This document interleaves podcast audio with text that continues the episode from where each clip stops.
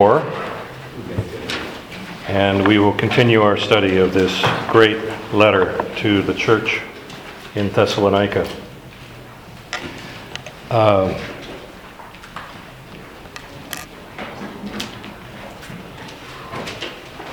my first thought was when I saw this chapter uh, beginning, the first word is finally. And I thought, wow, here's another preacher who doesn't know how to end his sermon.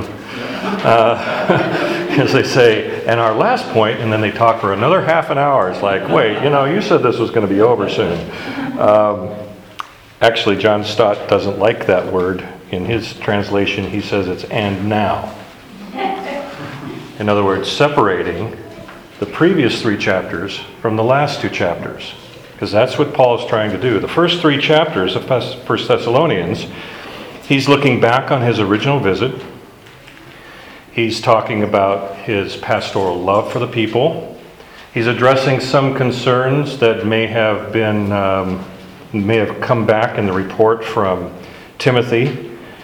But chapters 4 and 5, he now looks to the present and to the future and gives very practical advice relating to problems of conduct in the congregation. We have to remember that Paul is writing to church people here. So sometimes when you read this, we think, oh, yeah, that's for those people who don't go to church. He's talking to the people who are in the congregation. He starts out, finally, and brothers, we must ask or request and exhort or urge you in the Lord Jesus that as you receive from us how you ought to walk, and to please God, just as you are doing, that you do so more and more. For you know what instructions we gave you through the Lord Jesus.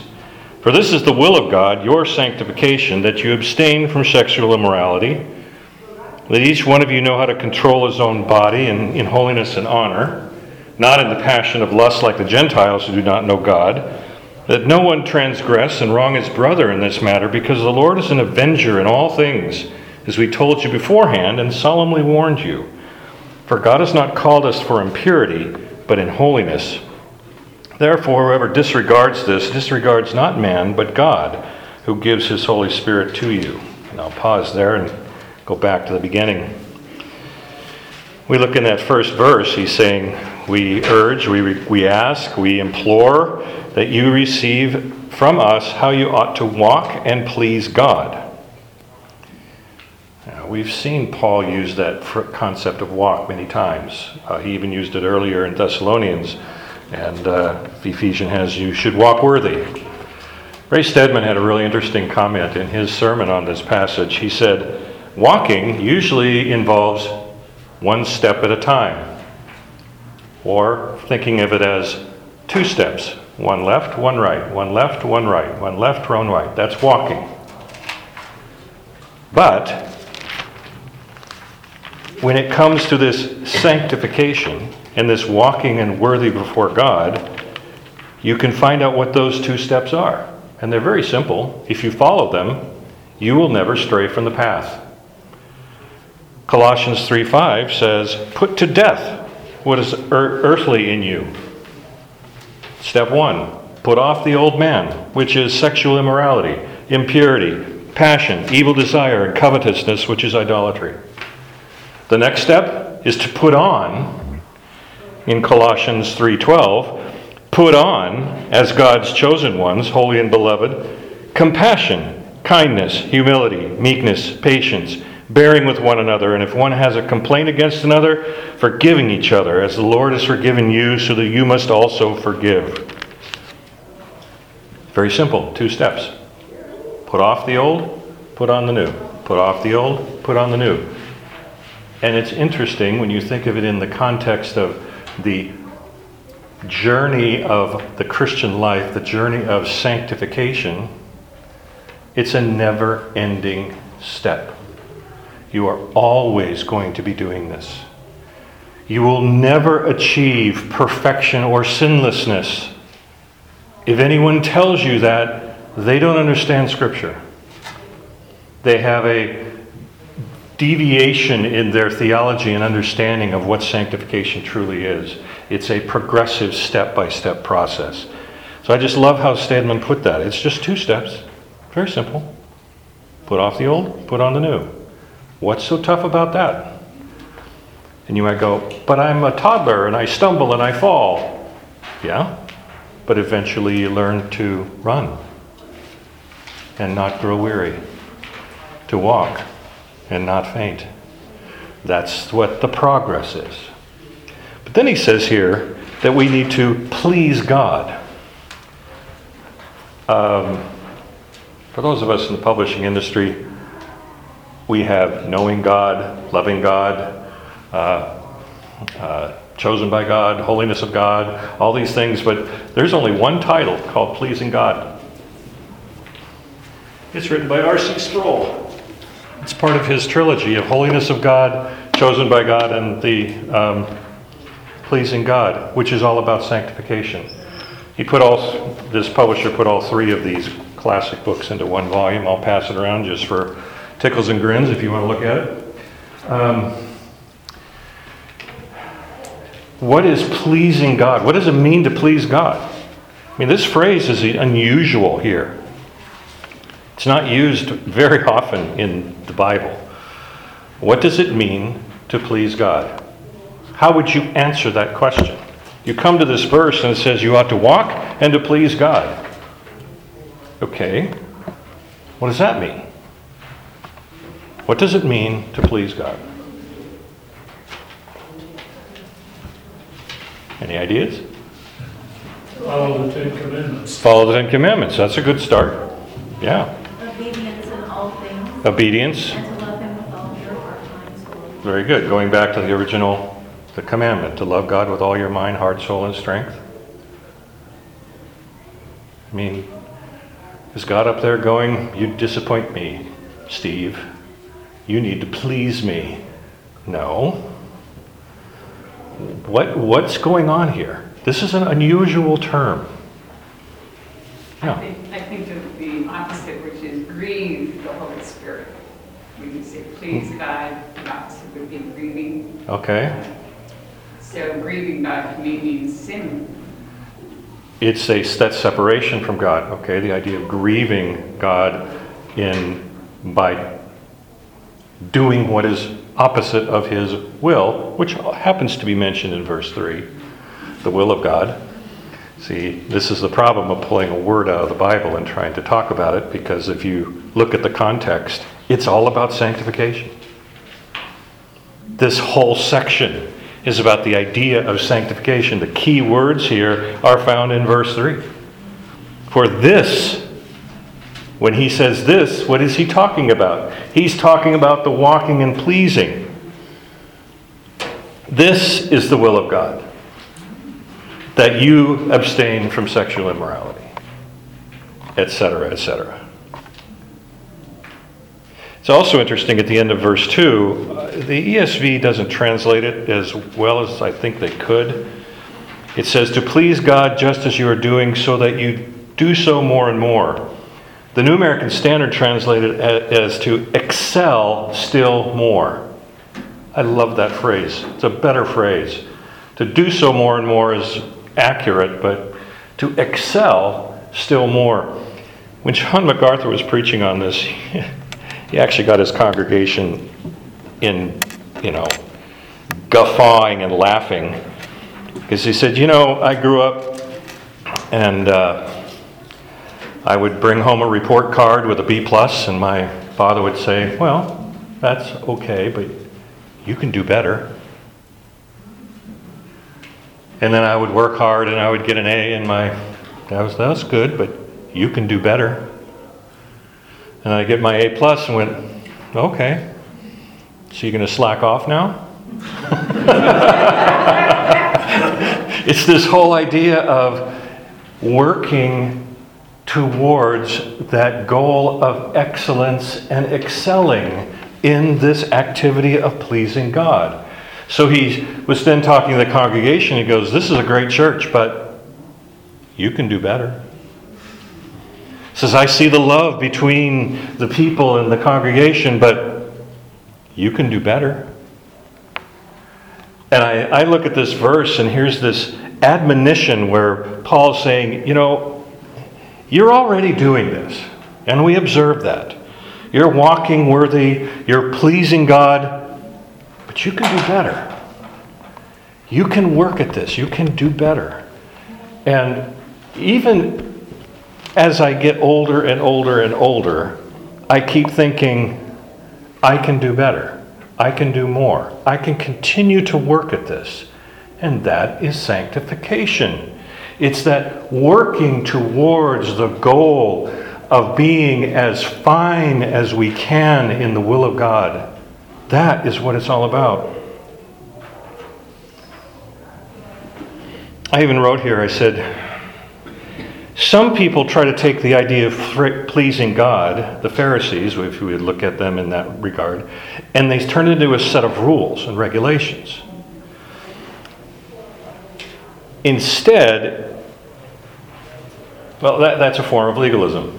Basically saying if you don't do this, that means you have failed and you don't get the special prize at the end of the day. That tends to fall into the world of works as a means of salvation. Whereas sanctification is not salvation, but it is a means by which we can grow more godly. I wrote here, I said, Why are we afraid of being branded as legalists? Well, because of that negative thing, but the problem is, theologically, the world does not look at legalism theologically. They look at it as, as you're telling us what we can't do. We bring the word legalism into our circle and we're like, oh, yeah, we don't want that. But when we go out in the world and says, you're just being a legalist, it's like, and what's the problem with that? What you're doing is wrong. Full stop. You don't like what I'm saying, but it's wrong. And someone says, well, yeah, but. You know, they're trying to chip away at the moral code, the mor- moral fiber of what conduct and moral living is all about. Do you remember where Paul was when he wrote this letter? Do you remember? What city was he in? No, he was next one. Was it brief? Corinth. He's already moved from Athens to Corinth by the time he, he, he wrote this. He was in, in our chronology, I, we should be doing it technically after his time in Athens, but that Athens passage is so big, I wanted to come back to it after Thessalonians. So he's in Corinth. Now, uh, I'll probably bring this up again when we actually go through Corinthians, but um, I had the privilege of visiting Corinth as a tourist many, many bazillion years ago. And there's nothing there, just a bunch of broken down buildings and a toilet. I mean, he- they literally walk you into the, oh, look, look at these, those are, wow, it's just a long row of outhouse toilets, yay. Uh, the Roman bath. Like, oh boy, that's really exciting.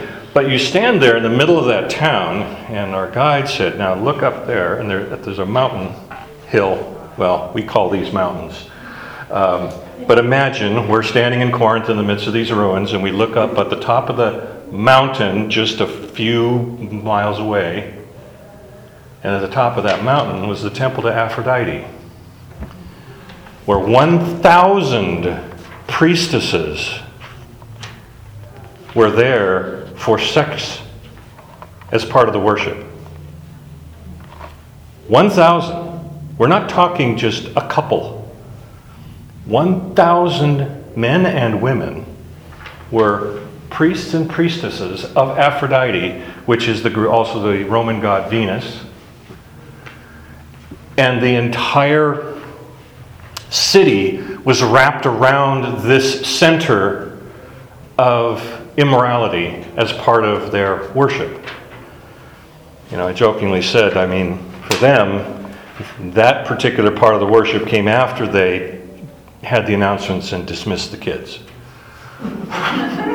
Uh, but seriously, it was part of their worship.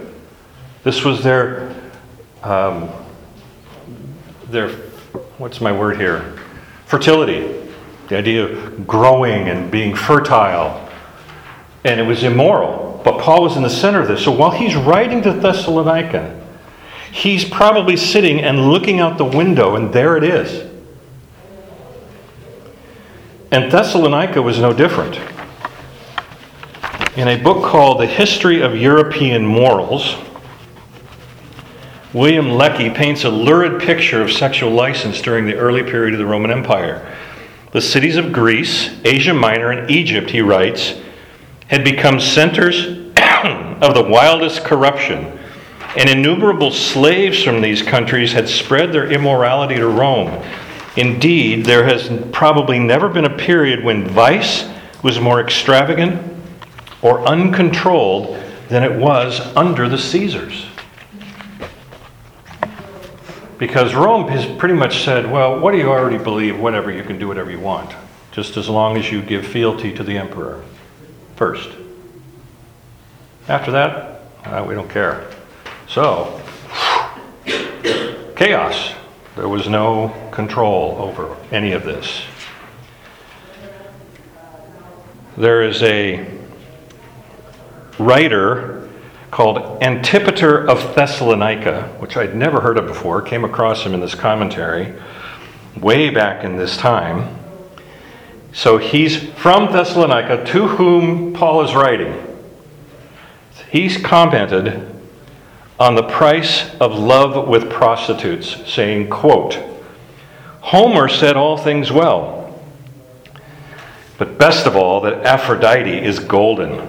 For if you bring the cash, my friend, there is neither porter in your path nor dog chained at the door.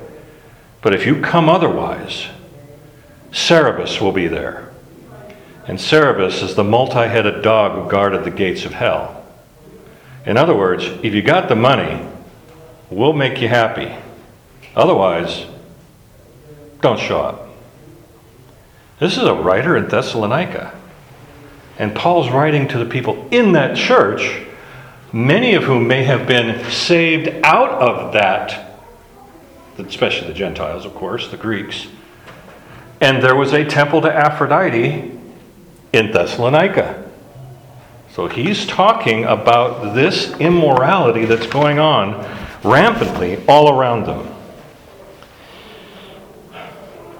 So we come to this idea, verse 3 For this is the will of God, your sanctification.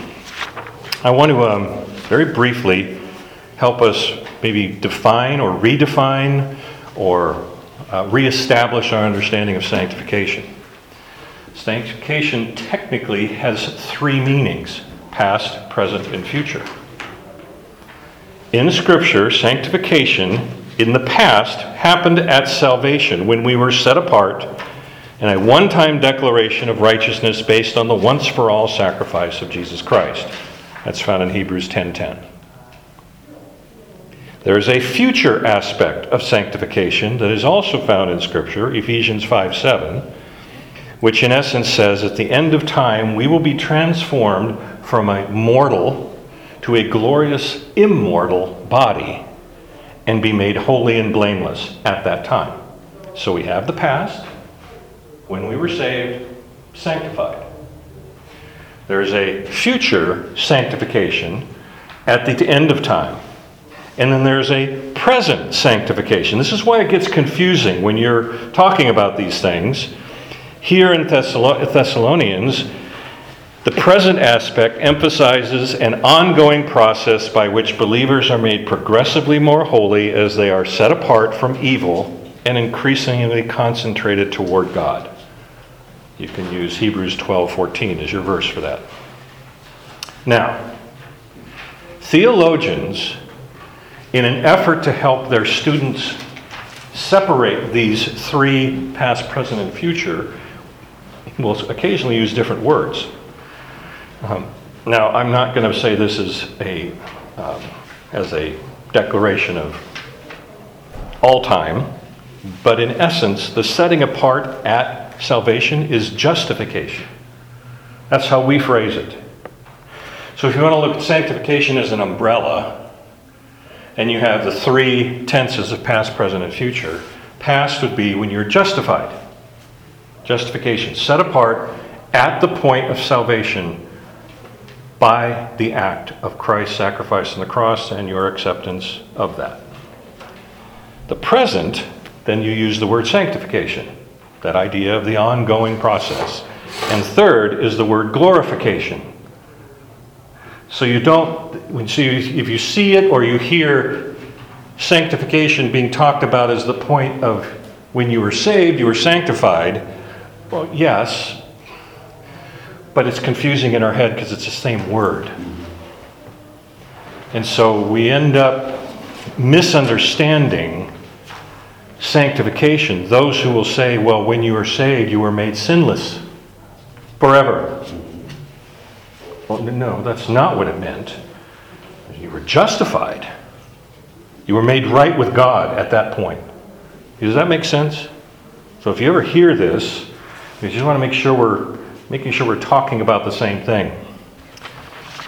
So he comes to this and he says, This is the will of God, your sanctification, that you abstain from sexual immorality.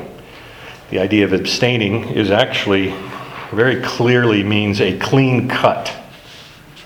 This isn't just to avoid it every once in a while and it's no, it's put it away, put it aside, get rid of it. Don't even put yourself in a position where you can be tempted by it. Now, that's real easy to say when you read in the Bible and you have a preacher up there saying stuff like I'm saying, and all of us go home and on the way home we're bombarded with images on the side of the road, either in billboards or in people's attire.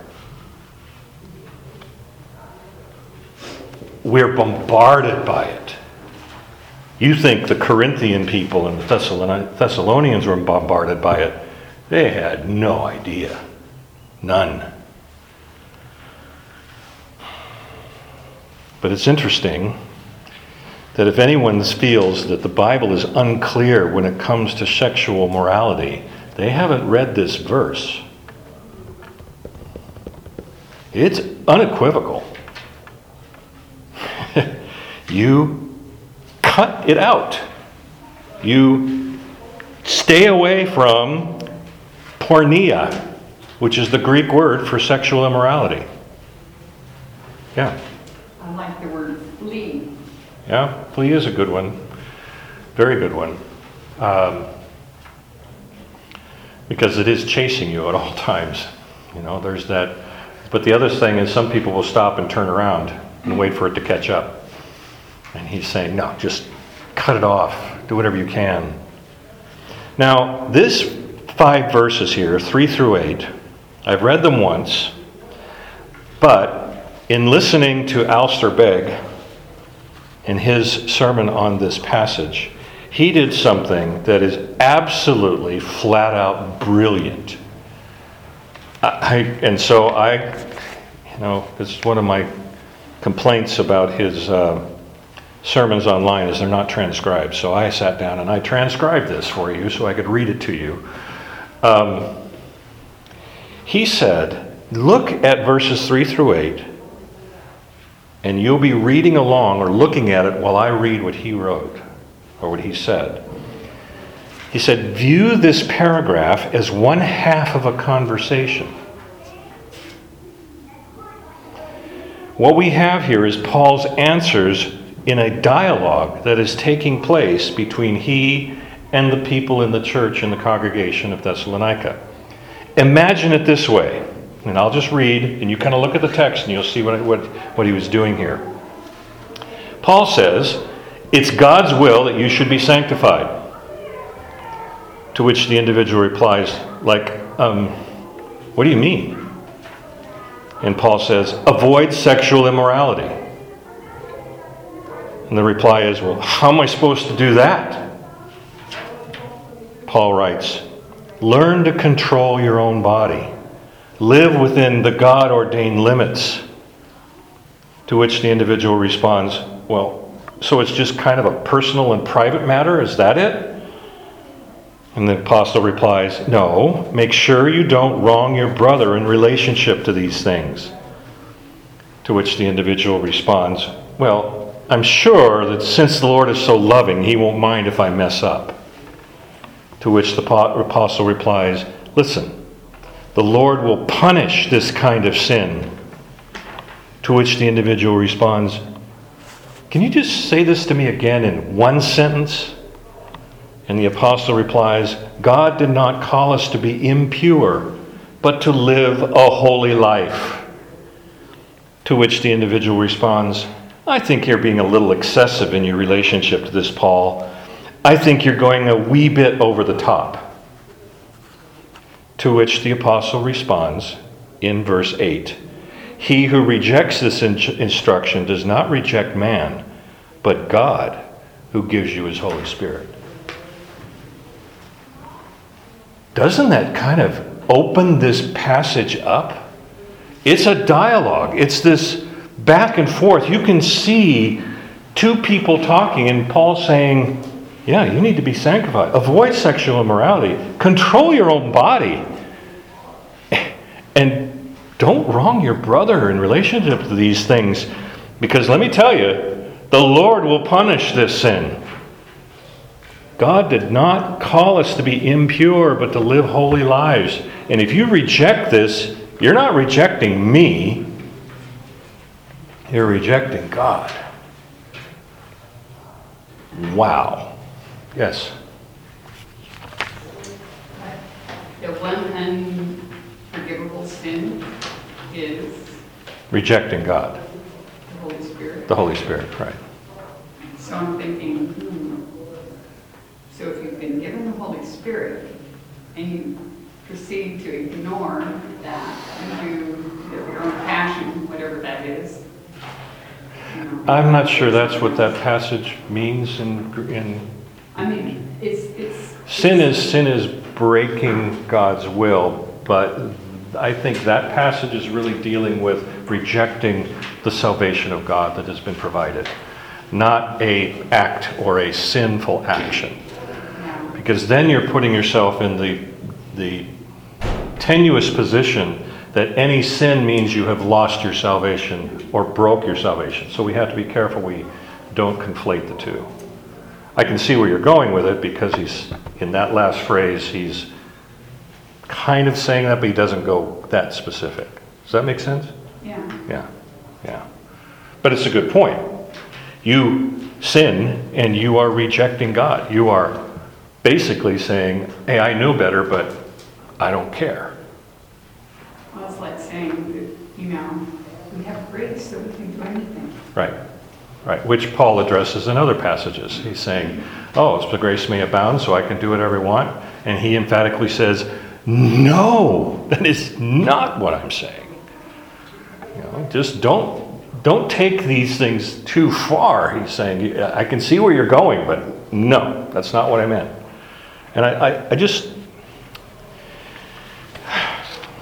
when it comes to the whole issue of sexual morals and, and all of that, it's amazing to me, my friends, in that, you know, I read widely and constantly, and frequently I come, come across something the week before I'm teaching. So this past week, I get this post from a guy named Tom Gilson, and I'm just going to quote the section, I'm not going to read the whole thing. In our society, both men and women want sex without consequences. Gay marriage is about granting full social approval to homosexual sex. Simple friendships don't need Supreme Court approval. Civil unions would have given the gay people the, right, the rest of what they wanted, everything except full endorsement of their physical relationship. Marriage added only one more thing training the world to celebrate their union, their sexual union. Secularists keep asking, why do you Christians make such a big deal over sex? And I laugh. We're making the big deal? Have you seen a sitcom lately? or even a commercial for one. I don't watch the actual shows, but from what I can see from their commercials, it's all about the sex.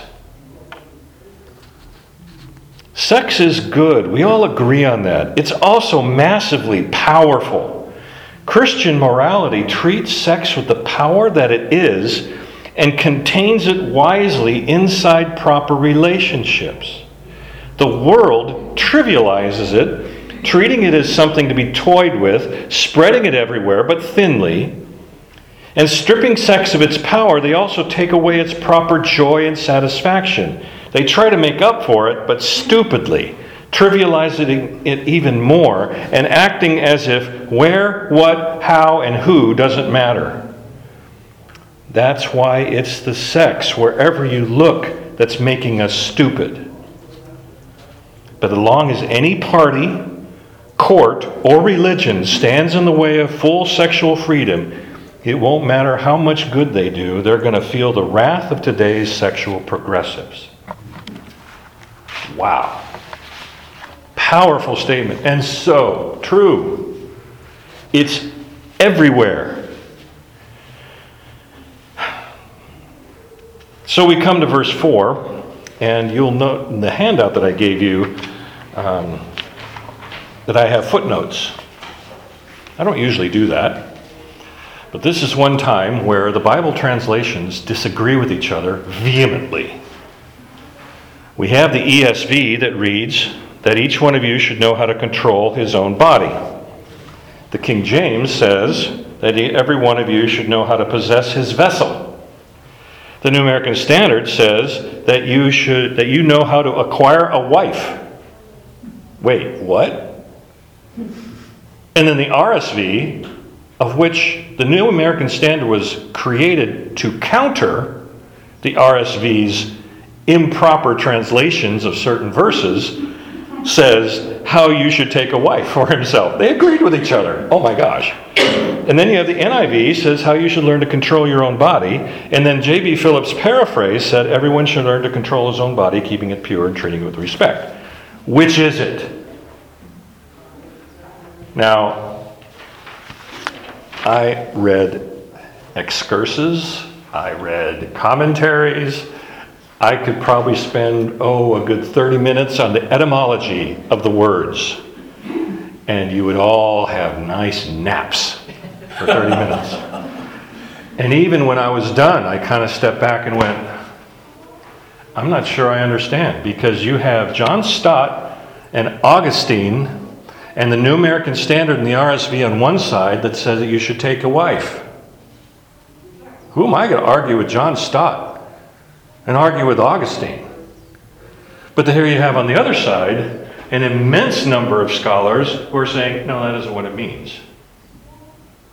Yeah.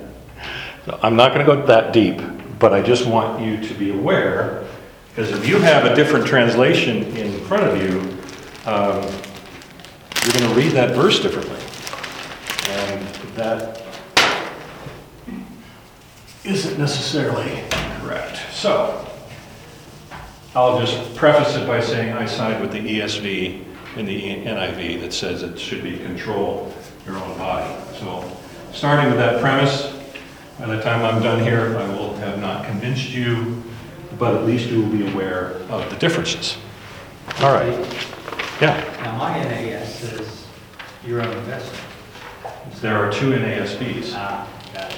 Which one do you have? The one that says vessel. Is your the old? is- What's your copyright? Is it the old one? The old one has vessel. The new one, it changed it to wife.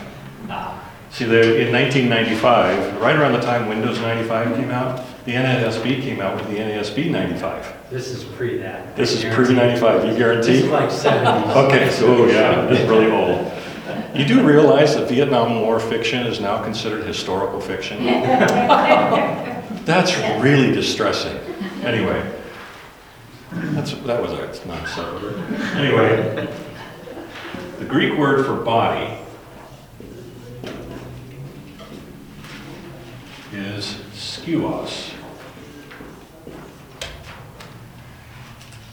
And then you have others that translate it as wife. and others that translate it as vessel. So it is translated, it is 22 times in the New Testament, and it is translated as, uh, in the SB, um, article, container, uh, goods, jar, object, property, vessel, and vessels, and wife. Okay, so you want to go, well, then maybe this is the right word. Well, technically it is. Because you find over in 2 Corinthians 4 7, they call this treasure in earthen skeuos, earthen vessels. In 2 Timothy 2.21, the one who purges from impurity is being a skeuos of honor, a vessel of honor. So technically that's this. The problem is, is the verb, which in the NASB is we have the word control. And in the other translation is the word acquire. Technically, it's the word acquire. So that's why you have the King James saying to possess or acquire a vessel. Now, there would be, there were those who were saying that to correctly interpret, to acquire a vessel, well, that would mean that couldn't be a body because he's talking about his own, you know, the body. You can't acquire your own body. So it must mean something else. He must be saying you need to take a wife. There are other passages we find over in 1 Corinthians 7, 8, and 9 that it's good to be married. Uh, you know, if you've got challenges with, the, with those things, you know, that would help solve this. The context, as I read it, and you, we could have this discussion afterwards or whatever you like, but the context is talking about sexual immorality. It isn't talking about fixing it with a wife. And he's talking to the entire church. When he's talking to brothers, it's brothers and sisters. It's a broader word. So it'd be kind of hard for the woman to take a wife, especially in that culture. Uh, so the idea of controlling the body does make sense, and that's why most scholars fall on that direction. Um, as, as many of the preachers and teachers that I came along says, again, we could go on and on and on, back and forth. We don't know exactly which way it's intended. But if it's acquiring a wife, that actually devalues the woman as just a vessel. She's the band aid for your problem. That counters everything else that Scripture says about the sanctity of the holiness of marriage and that relationship. It isn't a, um, uh, what's my word here? It isn't a device to help fix a problem. It's interesting, isn't it? Who knew? I mean, you go down, and and it's interesting, apparently, and tell me, does the, NI the RSV have the footnote with the alternative translation or not? It does, okay. Is that the translation footnote or is that the Oxford annotated footnote? Uh, Translation footnote. Okay. Early, apparently, earlier versions of the RSV didn't even have the translation alternative. They just simply said it, said, take, take a wife. Oh, yeah. So why would you choose that word wife? Hmm? Why would you choose, why would anyone choose that word wife? Because it would identify the, acquire what? Acquire a vessel? Well, what do you mean by vessel? And they're saying acquire a wife. Yeah, I know, it's a stretch. There is apparently one place in extant Greek literature outside the New Testament where it's translated as wife in, a, in some form. So, yeah, it's really interesting. Would wife maybe more like monogamous relationship? That's what the whole point would be, if you're taking it that way, is that it solves the problem. However, my understanding of Greek culture at the time, and I found other things which I read more about Roman sexual immorality than I ever want to read. But they made a big deal that you have a wife for procreation and to take care of the family. Right. But then you have the concubine to take care of your needs. Mm-hmm. And then you can also go to the, to temple worship to, you know, do your worship too. It was all very casual. So for him to say the wife would solve the problem, to the Greek, it doesn't solve the problem. They already had their fix. They'd already figured it out under the guise of what the scripture is saying is immorality. So, yeah, it's very interesting. Let's go on. So, John Stott um, made a very interesting comment. He says we need to have an additional paragraph in this discussion for those of us who are single and therefore lack a God given context for sexual love. What about us? Meaning, he was unmarried. When he wrote this, he was at least 65 years old and had never been married. Uh, so he writes We too must accept this apostolic teaching, however hard it may seem, as God's purpose for both us and for society. We shall not become a bundle of frustration and inhibitions if we embrace God's standard, but only if we rebel against it. What a great phrase. We will not become a bundle of frustration and inhibition if we embrace God's standard, but only if we rebel against it. Then the frustration and inhibitions will come out. Christ's yoke is easy, provided we submit to it. It is possible for human sexual energy to be redirected both into affectionate relationships with friends of both sexes and into loving service of others. Multitudes of Christian singles, both men and women, can testify to this. Alongside a natural loneliness, accompanied sometimes by acute pain, we can find joyful self fulfillment in the self giving service of God and other people. Well said.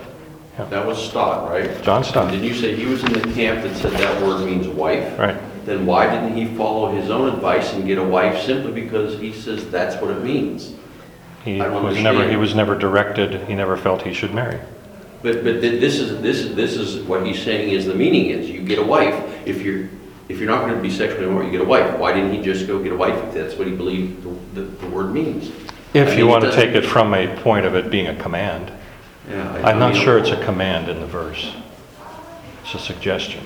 Mhm. So he's basically saying, I don't have a problem because I'm so pious, therefore I don't have the Yeah, urge. not at all. I'm not- I'm not trying to figure out what he's trying to say No. in that, about this bundle of nerves and all this. Well, what you don't have is the other paragraph he wrote about the rest of it. I was just giving his statement about the single and how, what the positive side of being single can be, especially in the context of what the world is saying. Yeah, so we could talk about that later. I can show you his material. I found it interesting that John Piper has 38 sermons on the topic of sexual purity. 38. They're all listed in this one website on all this topic. And I went, holy smoke. If you think of where his church is, it's right outside Bethel College and Seminary, and many of the students go to that church. Obviously, in his career as a pastor, he felt he needed to address this over and over and over and over again. And I thought, yeah, that's pretty amazing. So we slip down to verse 7. God has not called us to impurity, but to holiness. The word impurity is akatharsia. A means without, and katharsia we- means cleanse, without cleaning. It's a medical term to describe an oozing, pus filled wound. It's also used to describe the decaying, decay, decaying flesh of a body in the ground. That's what it means. Yuck, as one guy wrote. If you knew the meaning of that word and applied that visual to your mind whenever you think of word being impure, that's what he's talking about. It's about as disgusting and as gross as you can imagine. And we are not called to that. We're called to holiness or sanctification. The word hagios is the same root word as the word sanctification. The word sanctification is hagiasmos. The word holiness is hagios. It's the same idea. This being set apart to a holy and pure life.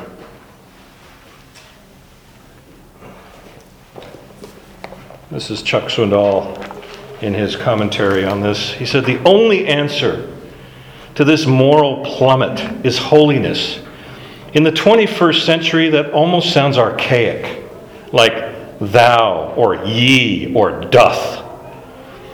Holiness conjures up so many pictures in our minds, we tend to cloister it in the hushed chambers of monasteries and cathedrals, hooded monks and mystics reading in silence. God, however, wants to unlock the wooden doors and open the stained glass windows of our thinking so His holiness can walk freely through every room in our lives. He longs for us to be holy, that is, pure, as He is holy. Yes, God is calling ordinary, dull people like you and me to become beacons of purity so that hope will pierce through to those who are stumbling in the world in their moral fog. A fog that seems to get only thicker with the passing of time. And in light of that, he says we want, wants us to be a beacon of purity. I found a quote from D.L. Moody who said, Lighthouses do not blow horns,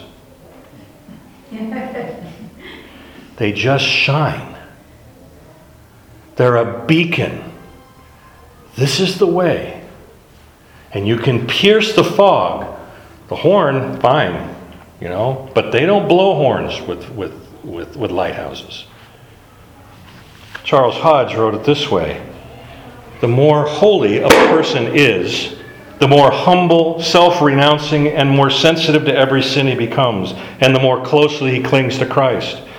The moral imperfections to which cling to him he feels to be sins, which he laments and strives to overcome.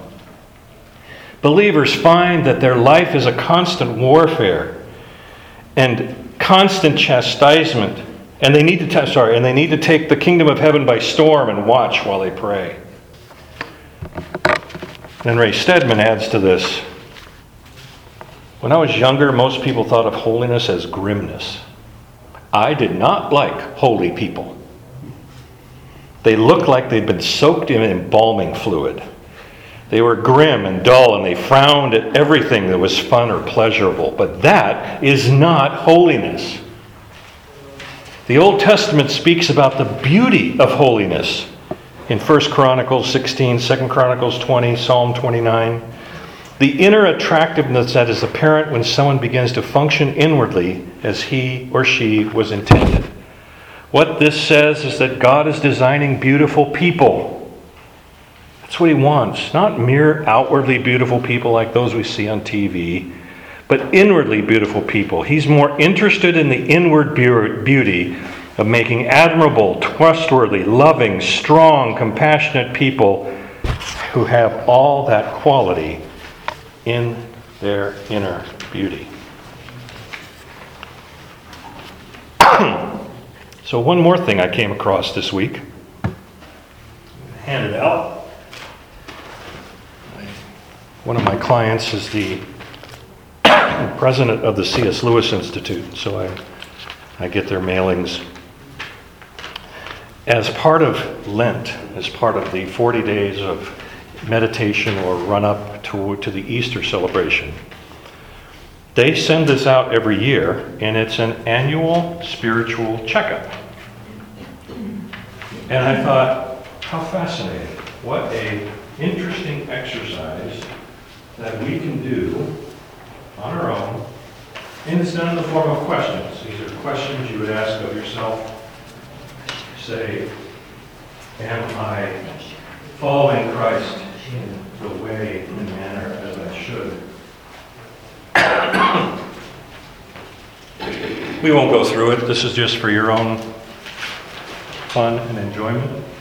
Uh, I just thought it was a interesting thing to add to this conversation about holiness. Yeah. Uh, just as an aside to your discussion about holiness and, you know, when my daughter was uh, when my daughter was little and in Sunday school, she referred to some of the uh, ladies who taught her Sunday school class as pinch faces.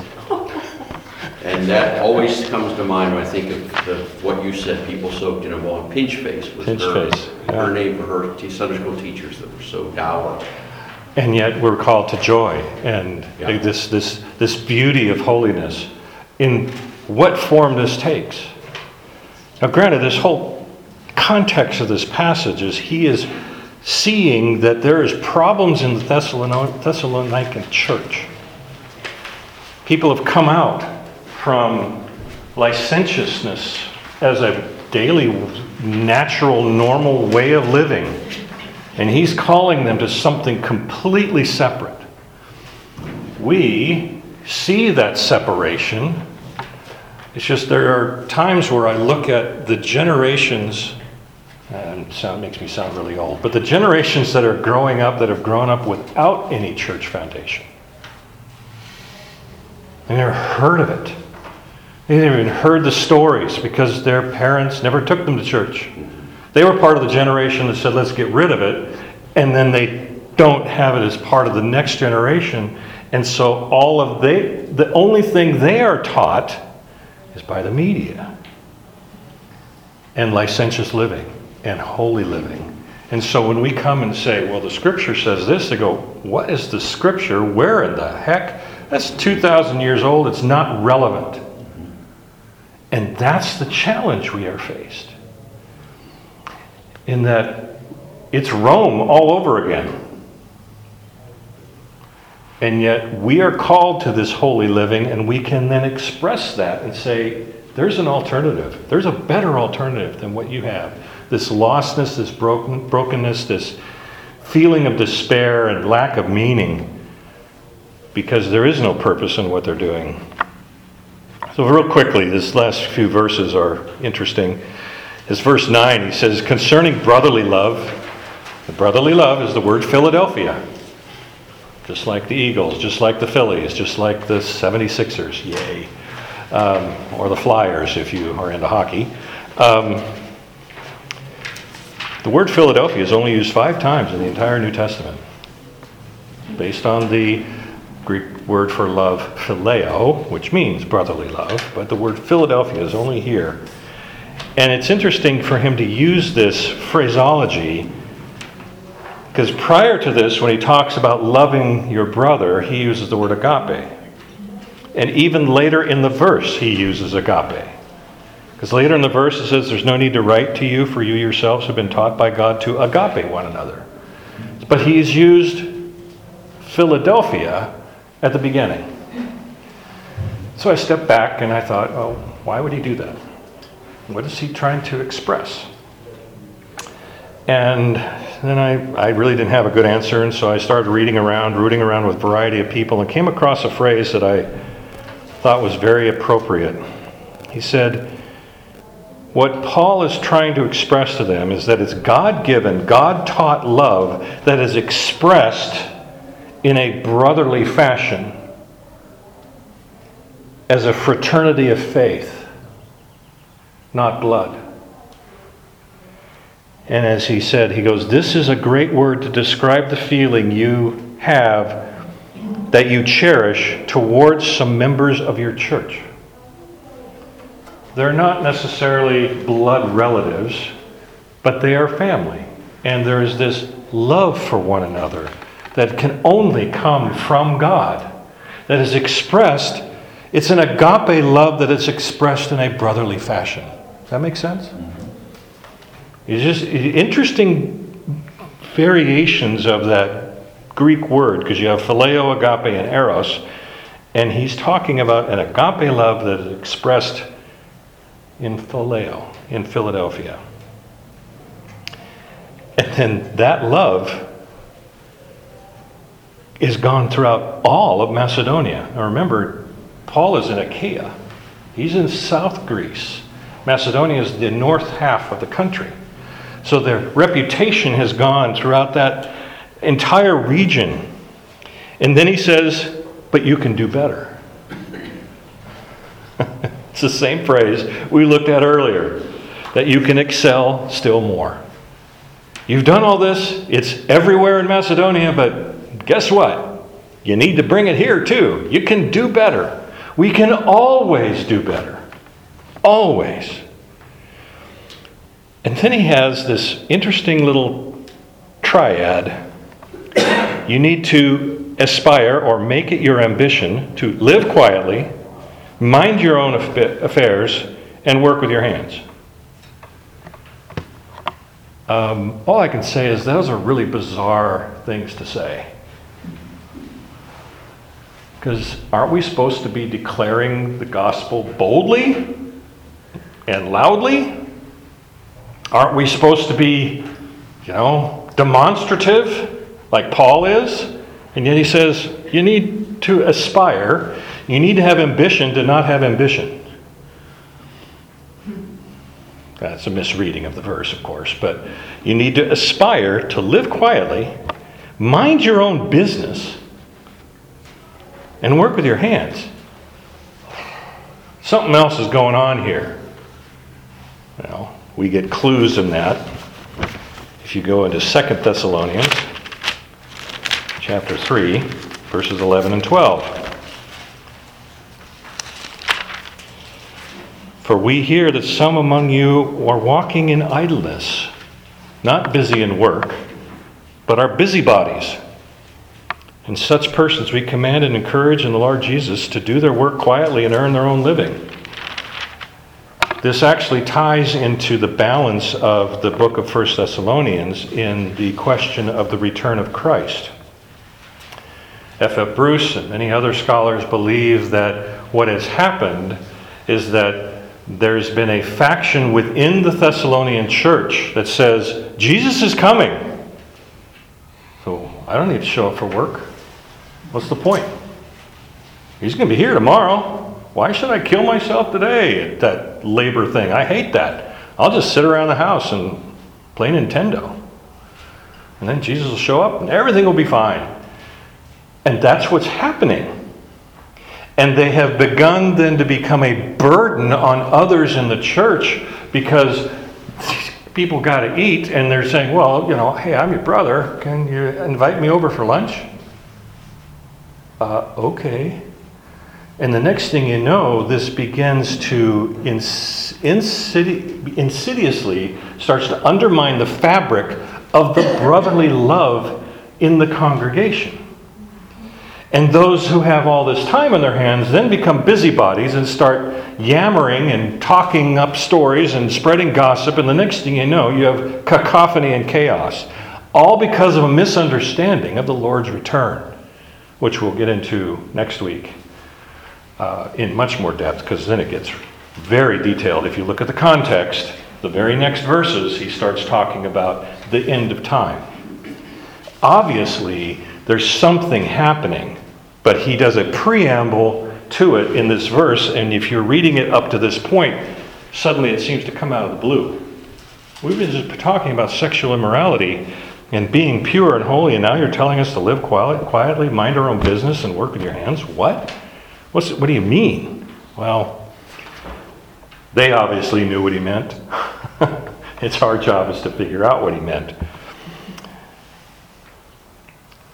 Verse 12, so that you may walk properly before outsiders and be dependent on no one.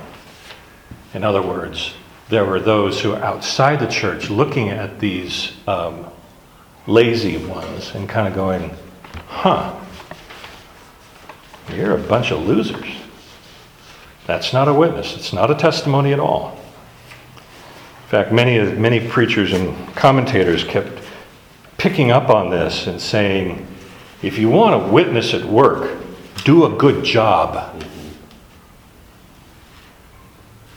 Just be the best at what you do.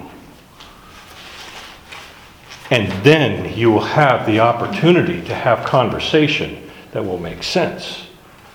Um, I've told the story before, and I'll just very briefly say it, but back in my college days, I worked construction during the summer.